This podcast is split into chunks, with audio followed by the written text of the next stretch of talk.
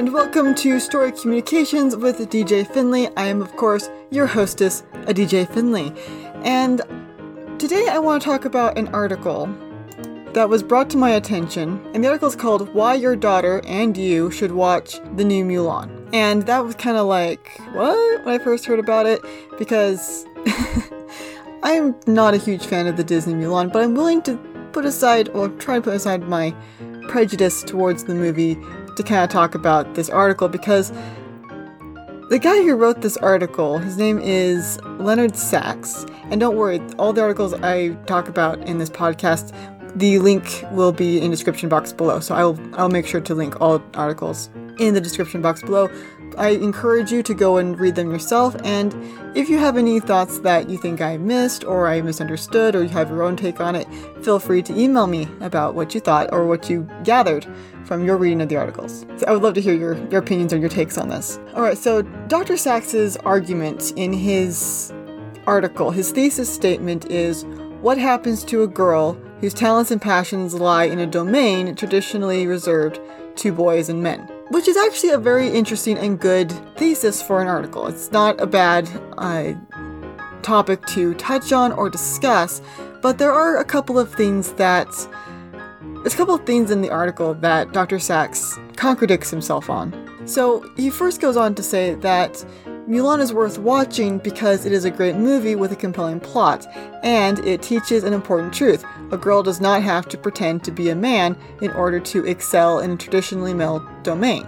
Alright, that is a good topic to talk about. That is a very relevant and interesting topic to talk about because he was talking about how how in today's culture, especially modern society as it is right now, girls who want to do boyish things are often asked if they are trans, if they have preferred pronouns, you know, are they trying to present themselves as a as a boy or are they trying to become non-binary? Basically, trans activism has had an ironic effect on reinforcing gender stereotypes, he says. Girls who want to fight in combat are now asked if they are really boys, and boys who want to study ballet are asked if they are really girls.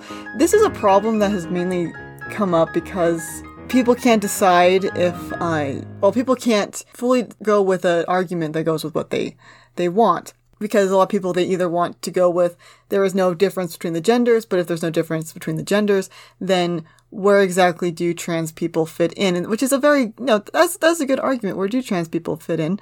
And uh, how do they coincide with the rest of society?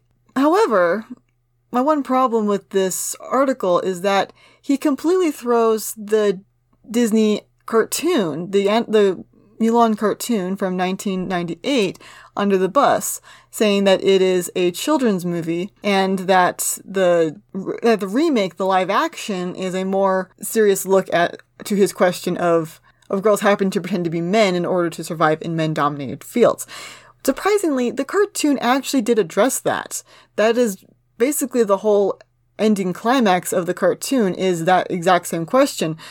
And he doesn't do a compare and contrast. He just talks about the the remake and and he praises it without contrasting it alongside his predecessor. Dr. Dr. Sax in his article says the first half of the movie Mulan takes the road that might be prescribed by a woke 21st century counselor. She adopts the male role, taking a man's name and dressing and fighting as a man. But in one of the movie's most powerful sequences, midway through the movie, the witch, Xianniang, challenges her and calls her a liar. Your deceit weakens you, Xian Xianniang says. It poisons your chi. The narrator then uh, tells us that a lie can only live so long. Mulan throws off the trappings of a male uh, role and see she had adopted. Her helmet falls to the ground. She pulls off her father's armor and she fights much better without it, doing aerial pirouettes to disarm and kill her opponents.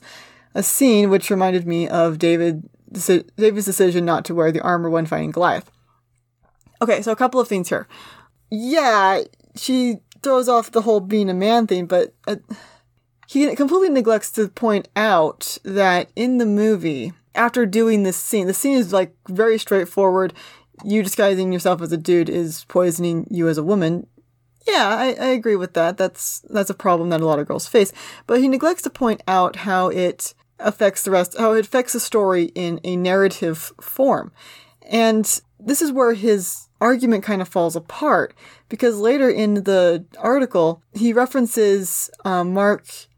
I'm going to butcher your last name.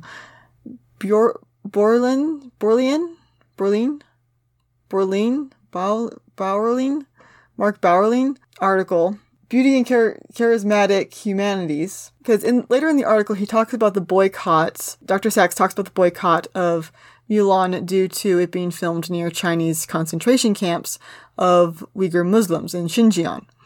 And he talks about how we should separate politics from movies because he says that um, we must hold firmly to the separation of aesthetics from politics.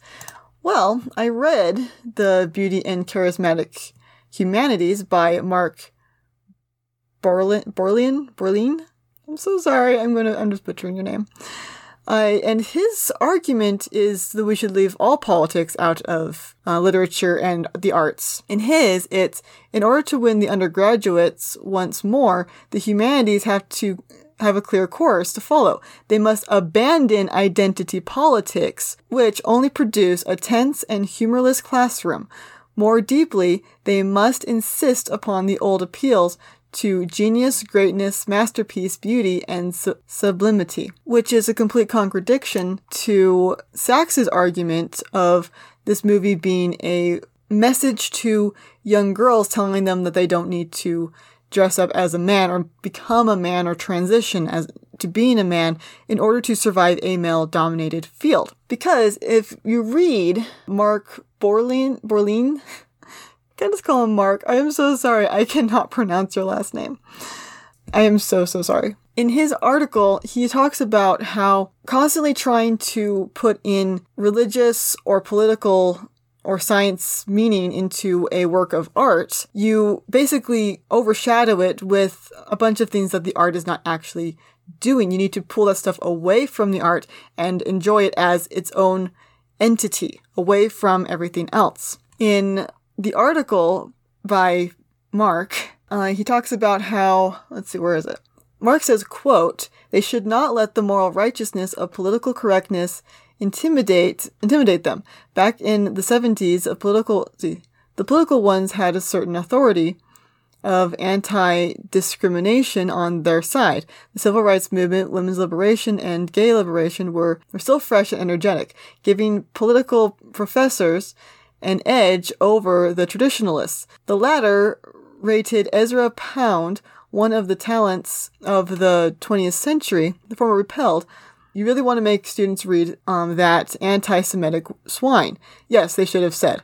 We sure do. But the diathesis um, of moral advancement was too strong for the traditionalists to hold firmly to the separation of aesthetic from politics. The way that Dr. Sax used Mark's article of the beauty of charismatic humanities is he was using it to defend his argument as to why you shouldn't boycott Mulan over the human rights violations of the concentration camps abusing and degrading Uyghur Muslims in the Xinjiang province which is not entirely what the article is talking about. Yes, the article of Beauties and Charismatic Humanities does touch on leaving out modern day politics when looking at an, a piece of art, but that isn't entirely what the article is talking about. It is talking about leaving politics of any kind, adding in anything to a piece is what the article is saying don't do. That is adding, taking, taking something and adding to it. Kind of like when, oh, this happens so much in church. Kind of like when people are looking at a, at a movie or a Bible story in church and they sit there and nitpick it and talk about this means this or this symbolizes this or this is talking about this. When you sit there and nitpick at a story and add what you think it is talking about, you are adding to the work and not appreciating the work as what it is by itself as a whole. Mark says in, in his article Quote, things have changed though, not with hiring, but with the popularity of the majors. We are at the point where the anti-discrimination movement is tired and repetitive. Oh yes, the woke revolution is urgent and ruthless, but that's because it's out of intellectual gas. The catchwords and slogans you hear in the movement were already cliches back in 2000. There is nothing intellectually deep or aesthetically clever about wokeness, and it suffers badly when compared to humanity's theories of old. Hegel's in- interpretation of tragedy is an ingenious explanation of that brand of human suffer- of human suffering. Intersectionality is a pedestrian enumeration of identity factors, a dose of, of resentment giving it stridency. Hegel will last. Intersectionality won't. I think many young people sense this. Students are ready for charismatic humanities that for- foregoes the mission of progressive politics. They want to enjoy Flannery O'Connor, not put her on the dock. They don't need their humanities, humanities teachers to repeat what they get from campus life events, celebrities on Twitter, and advertising from Nike and The Gap. Okay. So, why am I making a big deal about this? What I'm making a big deal about with this article is while I do agree with Dr. Sax to a certain extent, I do agree with him on the side of the whole over stereotyping and uh, see, what, how did he put it? The hardening of gender stereotypes, as Dr. Sax put it, in regards to the transgender uh, activism, is yes, it is hurting a lot of women and making them think that they need to dress up as men to survive in a man dominated profession, which is wrong. That is completely wrong. And I do agree with Sax on his point on that is wrong. And that a story like this of a girl showing that she can survive in a man dominated field as a woman is a good story and is an important story to tell. I do agree with him on that. And I think he completely has a point there. My problem comes in with story communications. That is where my problem comes in. Because in focusing on that, he's completely disregarded his argument that he tried to back up with beauty and charismatic humanities because Mark is actually more on point than Dr. Sax because he's talking about leaving the story must be able to stand on its own merit, stand as its own identity, as its own thing, aesthetically working as a story. While in saying that, the Mulan 2020 film is built on identity politics. It is built on girl power. It is built on sending a message, a feminist message, out into the world. And that is where the story falls apart because it is built on that politics, on that identity politics. You take out that politics and you look at the story as what it is by itself as its own entity, it instantly falls apart. And if you're thinking that I'm just going off on it because I don't like Disney remakes, which is true, I do not like Disney remakes, let me do a step-by-step comparison between the, the cartoon Mulan from 98 and the 2000 Mulan. Alright, so in the cartoon, if Mulan shows people that she is a woman, she will be put to death. She is not in the war to prove that as a woman I I can fight just as well and effectively as a man. I can survive in this male dominated field. That's not why she went to war. She went to war to save her family and her country. Most importantly, her father. But she's she's saving she's saving other people. She she's putting other people's wants and desires before her, and the penalty of doing so is death. If she is discovered, the penalty is death. And so let's contrast the endings. Let's contrast the reveal of Mulan as a woman. So in the cartoon, she completely uh, disguises herself as a as a man until she is injured in the fight against the Huns in the mountains, where all the in the snowy mountains. She gets injured and she has to be tended to, which in doing so reveals that she is a girl because they're not gonna miss what's in the upper chest region. Because she's revealed to be a girl, she has to tell everyone who she is, and everybody has to make a choice, basically. Mulan knows that she has to accept her fate, the fate that she knew she was going to have to accept if this came out. And she does. She knows she's gonna get. She's, she knows she's gonna die. She doesn't plead for her life. She doesn't. I believe she tells them she did it to save her father, though. Yeah, I think she tells them I did to save my father. And the one dude whose name I can never remember, but bloodthirsty dude. Uh, he tells Shang he needs to kill her, and Shang goes to kill her. But her three companions, Yao, Chien-Po, and Ling, they first get up. They want they want to defend her, but the bloodthirsty guy, what is his name? I don't even know his name. He tells them, you know the law, and they have to stand down. Shang does not kill Mulan because she saved his life in the previous scene. And so he does kind of the a life for a life. He completely writes off the whole, okay, we're supposed to kill you, but you saved me. You were a good soldier, so I'm going to spare you. That's the decision he makes. Then Mulan comes to the realization, and you have this really sweet, tender scene of everybody being like, yeah, we're all just lies. We're all just lies, and look where it got us. It completely, it completely backfired on who we are. And so you have this really sweet, tender scene between her and Mushu talking about what lies they are and uh, how this didn't work out. And then she sees the Huns are still alive, and she goes to the Imperial City to warn Shang and the others that the Huns are still alive, and they completely disregard her. Shang tells Mulan to go home, and Mulan tells him, You would listen to Ping. Why is Mulan any different? That is a way more powerful line. Talking about girls in a male dominated field than your deceit weakens you, it poisons your chi. That is a way more powerful line because Mulan is actually making a point to a man in a man's field. You would be okay accepting information from me as another man, but as a woman, as who I am right here and now, you you're disregarding me. You're you're throwing me to the wayside just because of my gender. You are throwing me to the wayside. That's way more powerful than your deceit poisons your chi. I'm like, what? Anyway, so no one believes Mulan. Mulan goes, she runs around the crowd, but no one wants to listen to her because she is a, a woman. She's, she's still a woman. And even Mushu points that out, hey, you're a girl now. No one's to listen to you. And then the Huns show up and they kidnap the Emperor.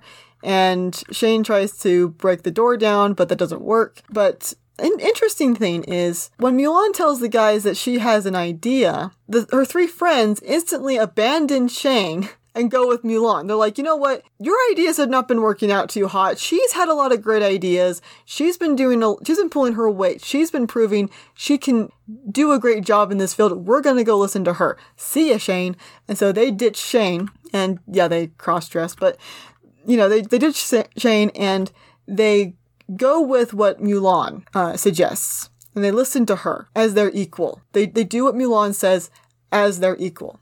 Okay, and I think you all basically know the ending by that point, and then you know, and everyone points out how much in trouble she is because she's a girl. And also, the guys, uh, when the one dude shows up, the guys get in front of Mulan to protect her from Mr. Bloodthirsty. I can't remember his name. I can't believe I can't remember his name. Mr. Bloodthirsty, who's like, she's a woman, she's not worth protecting. And they're like, are you insane? She is totally worth protecting. And then the Emperor, you know, he kind of tells her, and then the Emperor, he tells her that, you know, you disregarded all these things in our culture. You uh, dressed up as a boy, you ran away from home, you destroyed my palace, and you have saved us all. And he lets her go home with honors. And, you know, it's a sweet uh, ending. Okay, so the live action one, and I'm, I'm going to finish comparing these two, and then I'll talk, to, I'll explain how they don't work story communication wise. In the other one, Mulan rides off away from her group because I think she's following something. It's not super clear. And then the witch shows up and they have their little fight one on one, just the two of them. I think this is the part the guy's talking about. Yeah, this is the part. And the witch tells her that I think this is the part that Dr. Sax is talking about. This is the part where the witch tells her that your deceit poisons your chi. And you basically have these this this woman being like, you know, you're gonna die a lie, and so she tries to kill her. But it's the corset thing that's this one thing I thought was interesting because people forget that actions are what what what your characters do physically, what happens to your characters physically, is also part of the story. And the witch throws a star, one of those little throwy stars, at Mulan, and it hits her in the armor. It breaks her armor. It breaks her male armor, but it is stopped the the leather thing that is hiding her her lady parts. It's stopped by the thing hiding her lady parts, and I'm like, wait that thing broke through your armor, but if it hadn't been stopped by the thing hiding the fact that you're a woman, you would be dead. So what exactly is the imagery on that? And then she throws away her armor, probably because it's useless, because the witch can totally just disintegrate it.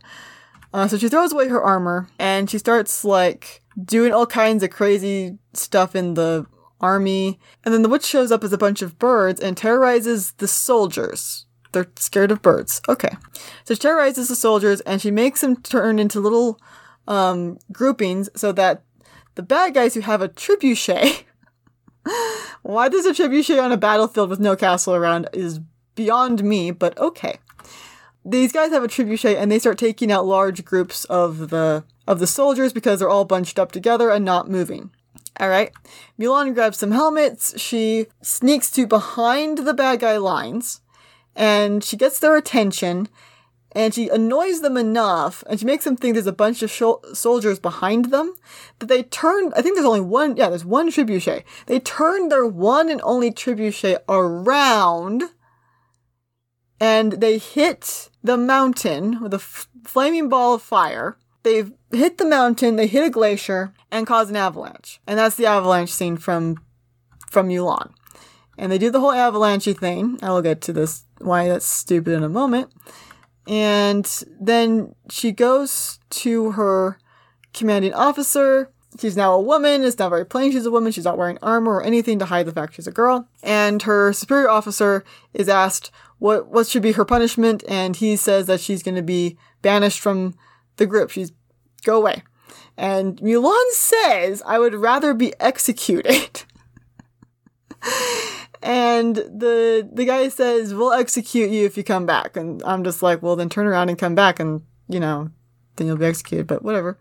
And so he tells her to to leave so she has to leave. And then you see her in the desert how she goes from snow to desert. That's like a she goes a long time before she turns out crying or starts crying. So she starts crying in the desert. And then the witch shows up and tells mulan that they are not so different. She gives her the the most cliche villain speech in recorded history of the we are the same, you and I. We are we are exactly the same. We are two very similar people.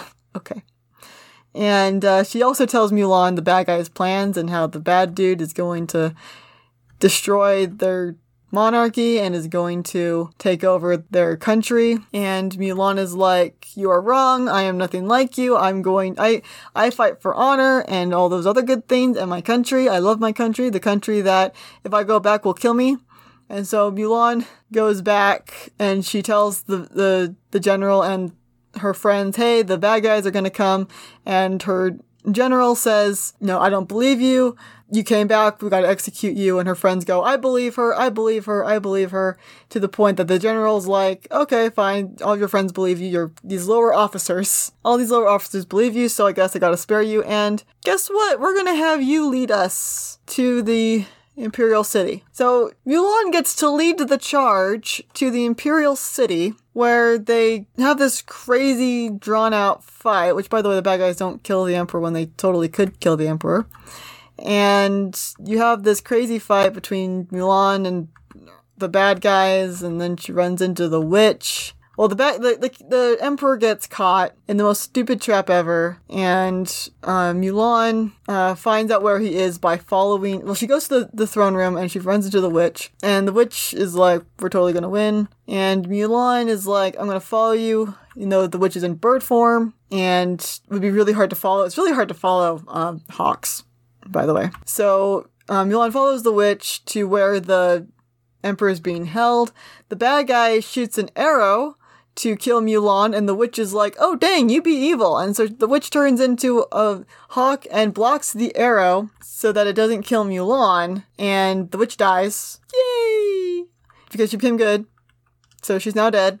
And because that's what happens if you're evil and you become good, you, you instantly die. So Mulan goes and she fights the bad guy one on one. She loses her sword, and it's kind of like this oh crap, all hope is lost moment. But then you have the Emperor say, rise up like a phoenix, and so she rises up, and her stupid phoenix buddy shows up, does some parrot wings behind her, and she knocks the. She uses the guy. The, the guy cuts a rope, and he falls he should have died from that fall, but he doesn't die, so shoots an arrow. The Emperor catches the arrow and then he throws the arrow, Mulan kicks the arrow, and kills the bad guy. And everybody's alive. The Emperor's like, Yay, cool for you. Uh, he offers her a place in his army. She says, No, I'm gonna go home. She goes home, and then the Emperor shows up. Well, the Emperor's men show up later and give her a sword, and they tell her that the spot in the army is still open. How does that not work in communi- story communications? It doesn't work because it doesn't make sense. It's a bunch of scenes. It's it's an in the 2020 version, the the scenes in Mulan are complicated, confusing, and meandering, which is never a good thing to have in your story. Complicated, confusing, and meandering are the things that should be instantly thrown out of any good story. The 98 version of Mulan, the cartoon, it's very tight. And one thing a lot of people don't realize about uh, stories, well, especially communication in stories, is that communications has has an act and react method of storytelling. For every action, there is an equal and equivalent reaction. Writing a story is all about action and reaction. Every character makes an action and every character reacts to another character's reaction or a situation or whatever it is. Your, your characters are going through a dance of action and reaction. There are such things as a complete action character and a complete reaction character. These are characters who either they just go off and do everything or they just react to everything. No one likes a character who just acts or just reacts. Good storytelling is a mix. It's a nice, even blend of characters acting and reacting to each other and what is going on around them, which is what the Disney Mulan does. And Dr. Sax does not reference that. And he doesn't even reference that really awesome bad A line of, you listen to Ping, why not me? Because, you know, and, and she knows why, because she's a girl and it frustrates her because she's like, you know, I won over their trust. I won over their brothership. They're not listening to me. And that's very frustrating. Mulan in the 2020 version, she walks up and shows them, I'm a chick because she's like, you know what? This is poisoning my chi and I better go and let everybody know I'm a chick. And then she leaves, cries, and then has to get a you and I are not so different talk from the witch, and, or, and then find out that the bad guys are going to attack the main city. And then she goes and does something. She doesn't do something because she she realizes, oh, I need to go and warn my friends that the Huns are attacking the imperial city. She does it because she's like, I'm not like you. I'm not like you, and I'm going to prove I'm not like you. So Dr. Sax is basically trying to say that the Mulan remake is see how did he put it? He put that it is it's an imaginative exploration of the question. Uh, he's, he's talking about how you should watch the Mulan remake because it t- it brings up very very blatantly it brings up the question his thesis statement of the article, which is what happens to a girl whose talents and passions lie in a domain traditionally reserved to boys and men, which is a good topic. It is a good uh, thing to tell a story on. The problem falls into the fact that Mulan 2020 relies 100% on that. Mulan 2020, once you take that theme out and you just look at it as its own piece of art, as the writer of Beauty and Charismatic Humanities tells you to do, the movie as a whole falls apart it doesn't hold as a cohesive work of fiction. The, the characters as themselves don't have any standing by themselves. They don't carry the story by themselves. The entire story is carried on this narrative. And when the story only is carried on a narrative, the moment you take that narrative out to look at it, to look at it from a non-political view, because the narrative is political. So if you want to take out a non-political, if you want to look at it non-politically, you have to take out the politics. And if the narrative is politics, then you basically dropped it. But it's not even really tied into who, who Mulan is as a person. She's just, she's an overpowered Mary Sue who gets everything right. She doesn't do anything wrong. She doesn't mess up. She doesn't learn anything except for tell the truth. That's literally all she learns. But she's in a situation where telling the truth is not exactly a great idea. But because she's a Mary Sue, it, it, it turns out to be a great idea. Also, Dr. Sax completely destroys his argument when he talks about how Great art enables us, trashy art degrades us. The kind of stories your children hears, the kind of art your children experiences, the influences the kind of person she or he will become. A child who is reared on stories of strong, see, of so- and songs celebrating instant gratification of desire will grow up to be a different person from a child who is reared on stories and songs celebrating heroic um, self-sacrifice. Yeah, uh, Mulan 2020 is instant gratification. I'm sorry, but it is. I, and that whole thing I described to you, Mulan gets instant gratification. You know, yeah, they tell her, go away, goodbye, but she goes right back, and the moment she goes right back, everyone's like, well, her friends at least, are like, yeah, we totally believe Mulan, let's, let's go with her. Alright, cool. They believe you, so you will lead us into our, into the fight. That's instant gratification. She showed up, everyone believes her, let's go, let's fight, nothing else. In the Mulan cartoon, no one believes her. No one listens to her. No one. Shang, her friends, the random people, like no one in the city who is watching this parade listens to her. You know, it's not until the the Huns show up that everyone's like, "Oh, snap, she'd be right. Maybe we should listen to her. Maybe we should uh, listen to what she has to say. Listen to her plans." It's not until the Huns are there that people are like, oh snap, um, if we don't listen to her, we dead. Mulan, these guys have no shred of evidence, no proof that Mulan is telling the truth. You know, for all they know, she's just coming back and being like, hey, uh, please let me back in. for all they know. They don't know that she is telling the truth. They don't know that she is warning them of the bad guys coming.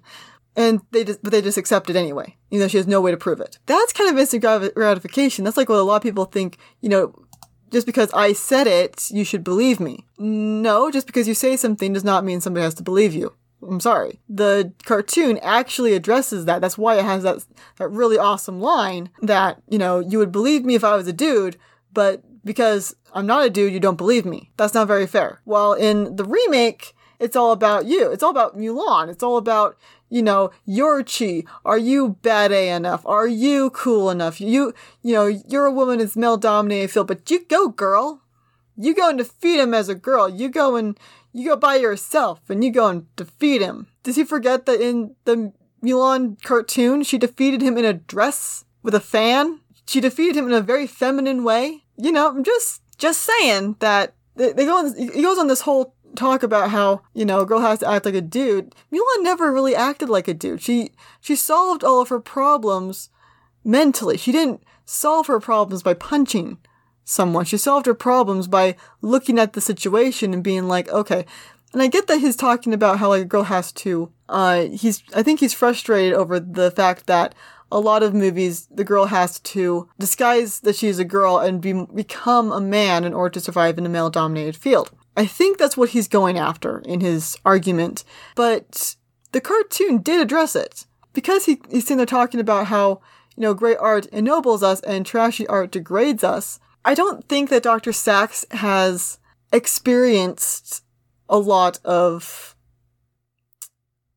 really good art that actually tackles this problem. When I was reading through his article, I kept thinking of the TV show Remington Steele, or the episode The Ugly Duckling from MacGyver, or the movie Sphinx, or Princess Leia from Star Wars, or The Great Race, and the women suffragettes in that movie, or um, the movie Feds and the women becoming FBI agents, or The Intern and a woman in a running her own business in a male-dominated field, or all the women in Murder She Wrote. You know, these are those are stories that talk about women in a male-dominated field as women. And, and also, all those are really good. All those are very good stories, very well structured. The narrative of a woman surviving in a man's domain is very present in the characters of who these women are and the choices that they make. It is not present in Mulan. She is just doing it because the script demands it, which is why when you take the politics out of Mulan 2020, the entire movie falls apart. In uh, Beauty and Charismatic Humanities, Mark quotes a man named Kant who says, It is only when the want is appeased that we can distinguish which of the many men has or has not taste. And what he's talking about is, in his explanation, is that a thirsty man can't tell the difference between a really good expensive bottle of wine and a Trader Joe's bottle of wine because they're both thirsty. They both want something to drink. But after they've had the wine, that they can finally be like, oh, this is either, their, thirst has been clenched, And so they can either say, yes, this is either a very good wine or a very bad wine. I think the reason he, uh, Dr. Sax sees Mulan as a great movie is because Dr. Sax himself, like many other people who review and regard a lot of modern cinema as great masterpieces, and I'm saying that with air quotes, is because they've never experienced or looked back on the actual great masterpieces that did break the glass ceiling long before the 2000s, that did actually ask tough questions. Actually, I think The Intern came out in 2015. So that one is actually a good movie that was that's recent. But because people don't pay homage to the actual good films, to the actual good stories that are stories that stand on their own merit. The moment you take politics out of it, they still stand on their own merit. They still stand as good, aesthetically pleasing stories, even with the politics removed, even with the modern politics removed. They still stand well, while Mulan 2020 does not. And I think that's what one of the things that really hurts Dr. Sax's argument in his uh, article is because he's trying to present, and I, and I think he really does see Mulan as this great work of fiction, which I'm really sorry for the kind of movies you watch if you see Mulan 2020 as a great work of fiction, because like I said, Remington Steele, the main character in that show, Laura Holt, she is like, she was so many women's icons. She was a well dressed, very feminine woman who was a private investigator. That's a very manly field, but she was still a woman in that field. And so, if you want a good role model for being a woman in a man dominated film, watch Remington Steele. That, because that is literally a lot of the decisions that are made in the movie are affected by that. It's who Laura is as a person and what she wants. And it just works. It just works really well together up until season five. But it works really well together in the first several seasons when they really focus in on that. She wants credit for her work. She wants people to acknowledge that she has the brains and the skill to do the things and the work that she does. She wants recognition, and very understandably so. And so that's where, that's one of the reasons why this article just sort of like kind of stood out to me. It was like he's he's trying to make a good argument. I mean, he has a good a good thesis statement, but he's so focused on please like this movie that he completely pulls the rug out from under him. He doesn't compare Mulan 2020 to the original movie. He doesn't bring up the fact that there are a lot of films that do this and actually do it better. He even says that Mulan 2020 doesn't preach. I'm sorry, I watched the scene that you referenced, and that's a very preachy scene. Okay, let's let's define preachy.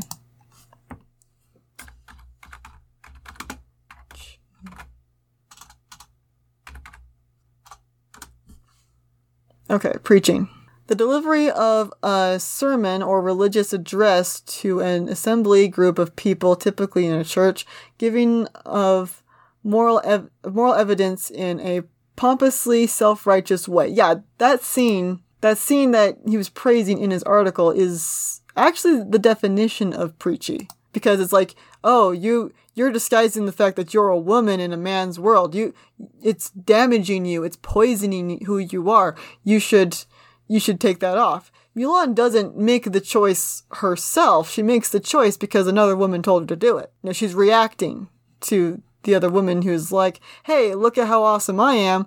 I'm a woman and I accept this. And Mulan's like, well, I'm better than you because, you know, I'm still fighting for my country. And also, you know, I've I actually killed your boss, which you totally could have done. But like the movie as a, as itself as a narrative doesn't work. It doesn't hold up because no one does anything sensical. Like the part when Mulan uh, causes the avalanche. She sets up a bunch of helmets. She shoots a few of the bad guys with a bow and arrow, and they turn the trebuchet around to attack.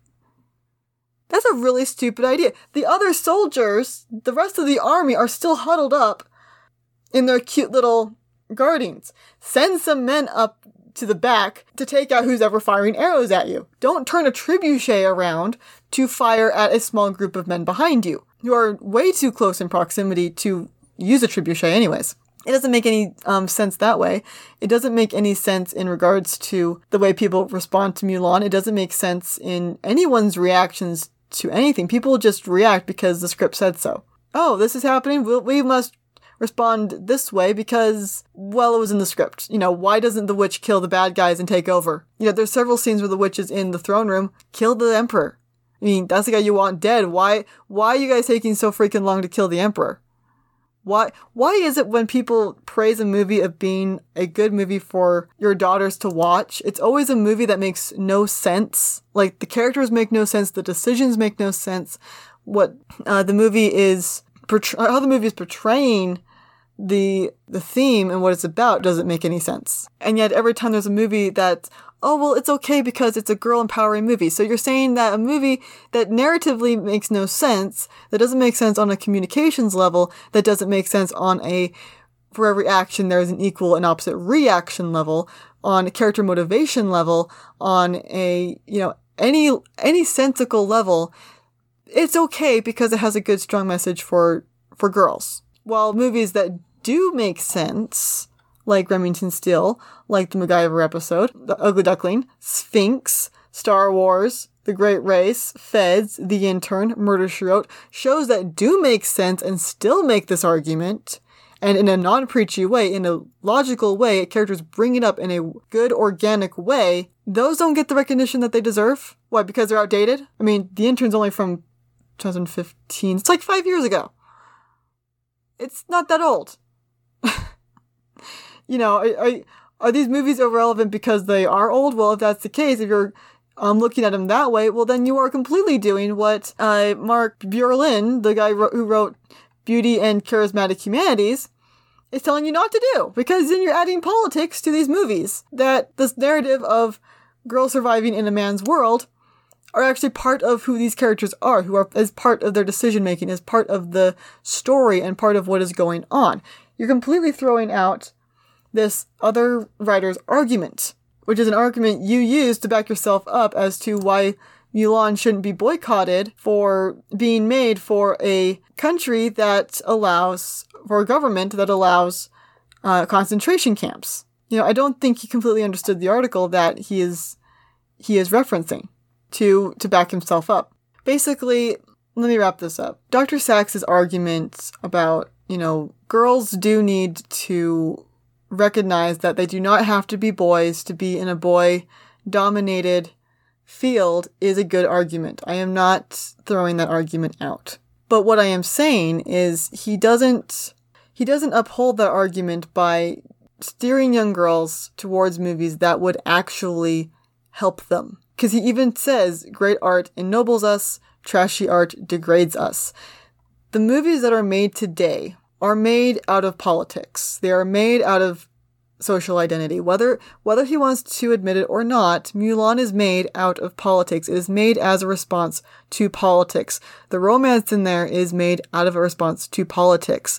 It's a very bad romance, very badly set up, very badly executed. The movie would have been stronger without a romance at all. Just have her bond with her guy friends. You know, girls can just be friends with guys. It's completely fine. I have a lot of guy friends I'm just friends with. But his argument about you need to separate when he's when he references the one article, you need to sep- separate art from politics. You can't do that with a film like Mulan. Mulan is built because of politics. The 2020 Mulan is built on politics. Shows like Remington Steele, yes, it is addressing the politics of the 80s when women were trying to break out of that social norm, but the women in Remington Steele are still just that. They are women. They have wants and desires and ambitions and goals that are still very feminine, which is one of the things he's talking about. You know, girls should not feel like they have to be boys to be in a male dominated field. Mulan acts like a guy throughout the entire story. She wants to be a, a dude, pretty much. She, there's, there's nothing very exactly feminine about her. So she, she lets her hair down, I guess. But it's built on the narrative of uh, social politics and it cannot be separated from that narrative. It does not hold together as a story. If you look at Mulan as a story, it doesn't hold together. It doesn't work. Characters don't make logical decisions. They don't have logical reactions. They don't have logical progression of thought. It's just, oh, the script so- told me to do so, so I shall do it because the script told me to do so. If you're going to sit there and talk about good art versus bad art, you need to expand your range of art, which is something I don't think Dr. Sax has quite done. His argument is a valid argument, and it is a good argument, and it is an argument that should be discussed and brought to the forefront, but the way he's presenting his argument is not a is not a good presentation of that argument because there are so many better films for young girls to watch. There are so many better uh, lessons for them to consume. So many other people before Mulan 2020 have done a much better job, a much clearer representation of this problem, and it is just a shame to to see them put uh, put to the wayside and forgotten. I don't care if they're old. I don't care that the the films that do a better job are old. You know, that's that's the there's a reason we still watch Shakespeare. There's a reason we still enjoy Huckleberry Finn. There's a reason we still enjoy these old stories. Jane Austen, Charles Dickens. These great people wrote stories that last, that address issues, that talk about uh, things, and have good, compelling characters and storylines. Just because they're old doesn't mean they are invalid. Mulan 2020 will not age well. It will not survive the test of time. Mulan 98 will. So I hope you're able to get something out of it. Again, the links to the two articles are down in the description box below. So I highly recommend that you go and read them for yourselves, get your own uh, ideas from them. That was just what I thought of them. But I would love to hear your thoughts on the matter. I would love to get your feedback. You can always email me what you thought. You can either write it to, uh, to me in email or you can record it. If you record your um, thoughts and findings, I am more than happy to make another podcast and put your recordings in, in there and respond to what you think. And I will talk to you guys later. Thank you. Thank you so much for listening. If you enjoy this content, make sure to follow on your favorite streaming platform for all news and information about upcoming shows and what I'm up to. Make sure to follow me on Facebook. If you wish to contact me to tell me either your thoughts on the episode you heard, or to give me suggestions on future podcasts, or maybe you'd like to co host with me in a future podcast, you can either message me through Anchor, Facebook, or you can email me at Series of Lives Inc. All links are in the description box below. Make it a great day, and I will talk to you later. Bye!